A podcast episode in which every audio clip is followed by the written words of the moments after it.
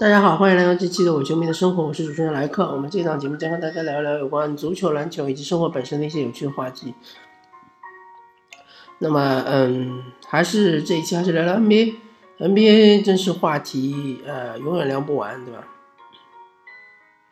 先说一说最近比较大家比较关注的吉米巴特勒和森林狼的这个事情。那么，其实这个事情呢，呃，追根溯源来说呢，其实也。比较简单，就是吉米巴特勒在上个赛季打完之后没几天就向森林狼高层表示他要离开。那么森林狼高层呢，其实，呃，我相信他们其实也做过一些工作，就是和各球队之间进行谈判，但是没有谈成。那么眼看这个训练营就要开始了，那么吉米巴特勒他是有点急的。他是希望在训练营开始之前去掉新的球队，所以他就把这个事情给公开了。然后呢，这个事情就造成了一个比较双输的一个局面。呃，那么首先吉米巴特勒是为了钱，对吧？其次他是觉得这个环境他不喜欢，对吧？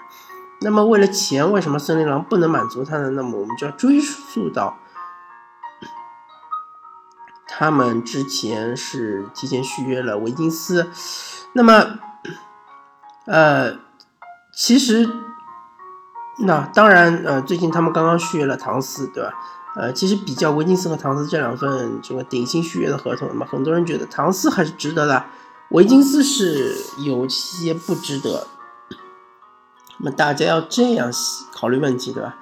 呃。森林狼，明尼苏达是一个比较寒冷的地方。大家如果看过《冰雪暴》就知道，对吧？《冰雪暴》这地方，呃，这拍摄的，呃，场景啊，包括这个故事讲述的地点都是明尼苏达，非常非常寒冷。这地方鸟不拉屎，其实一般的球星是不愿意去的，对吧？那么它又是个小市场球队，所以说。你想要希望吸引巨星来投靠，几乎是不可能的，对吧？我看了二十几年球，啊，二十几年的 NBA，呃，基本上我只看到过这个山姆卡塞尔和斯普利维尔来投靠过凯文加内特，对吧？就只有这么一次，是真的有球星愿意去明尼苏达的，对吧？基基本上是没有球星愿意去明尼苏达的，所以说。维金斯现在是什么情况呢？他其实是，嗯，嗯，他的出勤率是非常非常的高，对吧？他打了四年，一场未失，呃，一场都没有缺席。那么这一点是非常了不起的。不管你是什么位置，对吧？不管你是怎样的天赋，但是只要你不受伤，这个天赋是非常了不起的，对吧？再加上维金斯，他其实呃，场均。至少这两年我看下来，基本上是十六七分的样子，然后是四四个篮板左右，四个助攻左右，对吧？因为十六七加四加四，当然大家对他的期望不是这样，对吧？大家认为他应该是起码是二十加八，对吧？助攻先不说，那篮板你应该拿场均八个篮板，对吧？二十加八，呃，他离这个二十加八其实还有点距离。呃，但是 谁又知道？因为他毕竟就二十三岁，大家想一想，他只有二十三岁啊，二十三岁，很多人其实大学还没毕业，对吧？维金斯以他这样不受伤的天赋，这其实很可怕啊！不受伤的天赋的话，他其实，嗯，就算他进步比较缓慢，甚至于有一些倒退，对吧？有一些退步，但是只要他还是能保持持续进步的话，他其实。进步的空间还是非常非常大，对吧？再加上维金斯的天赋真的是肉眼可见的，大家都能看到。不管从防守上来说，还是从进攻上来说，防守他绝对是能成为一个呃顶尖的这个防守球员，只要他有这个意愿，对吧？他有愿意去学习。从进攻上来说，他其实应该增加的是冲击内线，对吧？同时，他应该呃加强他的这个三分球的投射能力，因为维金斯他不是没有篮子，对吧？他不是格里芬刚进呃 NBA 的时候只会暴扣的嘛，没有没有中投。维金斯是有中投的，而且中投，呃，如果你完全放过他，他还可以，呃，当然不是顶尖的射手，但是还可以。那么 他应该是扩大他的呃投射范围，对吧？至少扩大到三分线，更多的。更多的进行三分投射，而不是呃低效的长两分投射，对吧？呃，更加磨球化，对吧？那么这一些其实是需要呃球队的管理层啊、教练啊对他进行一定的打磨。但是自从他进入森林狼之后，整个森林狼其实它的环境是比较动荡的。但是大家要考虑到，森林狼真的这个地方它吸引不到球星。所以他自己好不容易选到的状元秀，他不可能就这样轻轻呃就这样白白的这样放弃，对吧？他和雄鹿是不一样的，维金斯和呃这个帕克其实是同一时间进入 NBA 的，对吧？一个是状元，一个是榜眼，但是雄鹿他有希腊怪兽，对吧？希腊怪物啊，sorry。希腊怪物，对吧？他有希腊怪物，希腊怪物其实已经成为球队基石，所以他们不需要帕克了。而帕克又是一个非常非常容易受伤的球员，对吧？伤病属性太过明显。如果帕克像维金斯这样一直全勤的话，我相信 雄鹿无论如何也会留下帕克，对吧？但是雄鹿还是放弃了帕克，所以说。呃，你看看帕克这个合同，两年两千万，对吧？维金斯差不多是五年，呃，平均差不多两千万这个样子，两千多万吧。其实看起来还是算是值得的，对吧？毕竟维金斯他不受伤了，这点就很不容易啊。你看扎克拉文也好，帕克也好，对吧？都受过大伤，谁能保证他们后面不再受伤呢？对吧？包括唐斯也偶尔也会有一些受伤，所以说，那我本人是比较理解森林狼的这个举动的，对吧？他们续约唐斯，续约维金斯，毕竟是自己选到的两个状元。至于吉米巴特勒，吉米巴特勒的天赋已经兑现完了，所以说他们其实不愿意太大的代价来续约吉米巴特勒。那么既然你要走，那么。我是愿意让你走，但是我要呃换到一定的筹码，啊，至于这个交易的操作，那当然就是我觉得森林狼是操作是有失误的，或者说他们水准是不够的，这点是没问题的。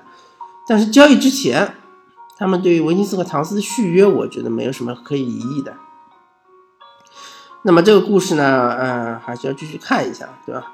呃，我个人倒不是特别的悲观，因为毕竟呃，大家都是 NBA 球员，NBA 球员还是非常职业的，呃，球队付钱给你就是让你好好打球，对吧？我不太相信巴特勒会在比赛中就是消极怠工，这种情况应该不会出现。维金斯和唐斯也是一样的，这两位肯定也不会消极怠工，对吧？是反而有可能激起他们的这个斗志，对吧？特别是维金斯，如果说他能够爆发啊，这个赛季我我其实是比较看好维金斯爆发。如果能够爆发的话，说不定把森林狼可以带到一个比较好的一个位置。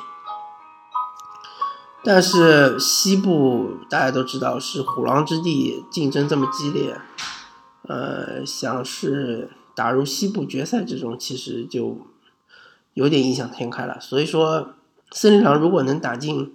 西部前四，我觉得已经是非常非常大的成功了。嗯，那么，嗯，我们这期还要聊一个话题，就是下个赛季 MVP 的预测，对吧？呃，首先我就排除了最近三年的 MVP，呃，詹姆斯哈登、维斯布鲁克和斯蒂芬库里，因为这三位如果还想再拿 MVP 的话，难度是非常大的。啊，首先。这三位要拿到这个得分王，对吧？这是呃首要条件。其次，呃，对于詹姆斯哈登和威斯布鲁克来说，可能是需要场均三双，或者是接近三双这样的，至少是八加八。那么第三，对斯蒂芬库里来说，金州勇士需要达到一个非常好的成绩，对吧？可能是七十胜，可能是六十九胜、六十八胜。嗯，当然，对雷霆来说，他们也需要一个非常好的成绩，至少是要六十胜，对吧？火箭也是一样，火箭如果能超越去年的六十五胜，那么哈登还是有机会的。如果不能的话，我觉得机会是微乎其微的。所以我们就讨论几个比较新的面孔。那么首先是勒布朗詹姆斯，勒布朗詹姆斯其实不算是新面孔了，因为他得过 MVP。但是，嗯，因为美国媒体 认为勒布朗詹姆斯他的呃得 MVP 的概率比较高，所以我们就讨论一下。嗯，我个人倒不认为勒布朗詹姆斯再次获得 MVP 的概率比较高，因为一方面来说，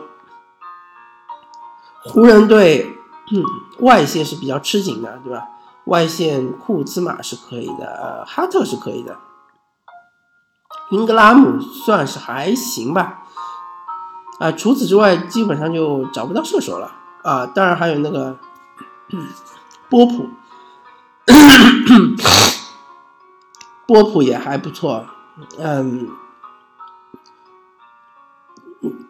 但是这几位他们都有各自不同的缺点，对吧？像嗯，库兹马他的防守是略差的，对吧？哈特是一个小个，波普也是个小个，然后，然后那个呃，还有一些就是，嗯，其他的球员他们的投篮是非常不靠谱的，所以对于勒马詹姆斯来说，他吃饼的人不是特别的多，对吧？不像在骑士有一群射手，包括勒夫也可以拉拉出来投，对吧？包括杰斯·史密斯啊，包括什么库弗尔啊，对吧？包括当当时还钱尼弗莱啊什么的，都是能投的啊。那湖人队好像射手是有点欠缺的。那么其他那些人呢？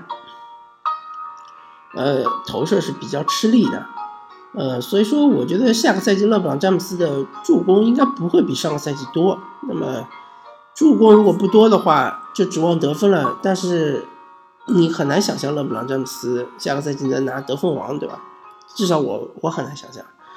我觉得他应该没有办法拿到得分王，因为下个赛季他很明显，他他一方面要带一带这个年轻队员，第二方面还是以季后赛为主，还是要呃带领湖人进入季后赛，所以他是尽量是要呃把整个球队的进攻盘活，对吧？所以他个人自己的。这个进攻可能不会像去年那么多，所以如果一方面你又拿不到得分王，第二方面你的助攻又比上个赛季少，我觉得他拿 MVP 的概率确实是比较小。嗯，那么我们再讨论一下其他几位候选人，对吧？安东尼戴维斯，安东尼戴维斯无可置疑是现在当今联盟最强的内线，你不管把他放到四号位也好，把他放到五号位也好，他终结能力是。无可置疑的，同时他也是防守最强的内线，他的机动性、他的身高，对吧？他的臂展、护框能力都是非常强的。但是安东尼戴维斯他有一个问题，因为他是内线，所以他呃持球进攻的能力非常一般，他需要喂球，对吧？嗯，同时我也很难想象安东尼戴维斯下个赛季能够拿到呃得分王。当然，如果他能拿到得分王，那么他离 MVP 其实非常近。对于安东尼戴维斯来说，呃，篮板不是太大的问题。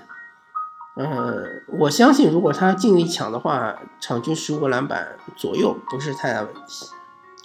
那么对他来说，取得 MVP 最大的障碍，一个就是得分王，第二个就是球队战绩，战绩一定要是五十五胜以上。嗯，最好是能在西部排名前三，那么这样子的话，对他的 MVP 的这个评选的加成非常的高。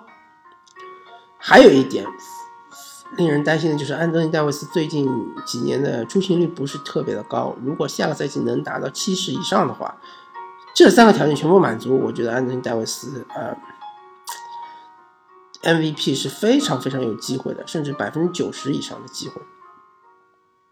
然后这三个条件如果有任何一个条件没有满足的话，呃，我觉得基本上是没什么机会。那么还有一位我们必须要讨论的就是这个东部雄鹿队的呃希腊怪物，希希腊怪物他也是非常全能的一个球员，对吧？安东尼·戴维斯虽然厉害，但是他的助攻我们没办法指望，对吧？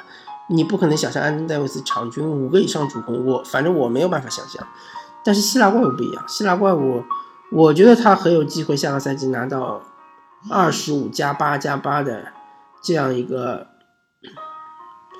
呃战绩啊，这样一个数据，对吧？这样一个数据。那么，如果他能够拿到三十加八加八的话，那么他其实离 MVP 是非常近了。那么就要看球队的战绩了，对吧？现在很明显，雄鹿队是双核球队，呃，一方面是米德尔顿，对吧？米德尔顿上赛季我们季后赛已经看到了，他其实是有一点杜兰特化的这个趋势，中投非常非常的准，而且身高又足够高，对吧？基本上对对手是很难防他。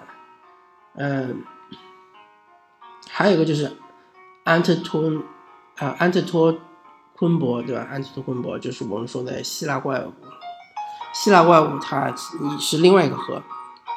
那么这个赛季对于安特托昆博他的有利的地方，就是获得 MVP 有利的地方，就是在于他们引进了几个射手，比如说伊利亚索瓦，对吧？比如说。呃，诺康诺顿啊，对吧？这两位都是其实都三分线上比较准的球员，再加上他们原来的这个呃布洛格登啊，对吧？原来三分也还可以。呃，德拉维多啊，大家其实对他在总决赛中的三分球，包括在之前其实东部决赛中的三分球，还是印象非常深刻的。包括斯内尔啊，对吧？还包括这个米德尔顿，啊对吧？其实三分球都是有有点谱的，而且是像米德尔顿这样球员是非常靠谱的。所以这就其实造就了一个比较好的环境，让这个希腊怪物能够刷助攻。当然说刷有点难听啊，对吧？但他其实在刷助攻的同时，可以带领球队获胜，对吧？其实雄鹿队的配置是不错的，包括他们的中锋洛佩兹，对吧？有很强的进攻能力，而且洛佩兹三分球也很准啊。虽然说他投的很少，但是他很准。记得没错的话，上个赛季应该是百分之四十以上。所以说，下个赛季雄鹿一方面在进攻，呃，在整个这个战绩上有所突破，其实是可以期待的。另外一方面呢，呃，希腊怪物如果是能拿到三十加八加八这样的数据，就是相当于去年哈登拿到的数据，那么他获得 MVP 的。概率其实也是非常高的，所以呃，综上所述，说了那么多候选人，我个人觉得还是希腊怪物它的概率是稍微高一点，呃，最有机会获得 MVP。当然还有一个人我们不能忘记，就是兰纳德。兰纳德他有个变数，就是说他上个赛季一个赛季没打，这个赛季到底他调整状态需要多少时间？如果他能恢复到巅峰状态，那么兰纳德是怎么样一个球员呢？他就是。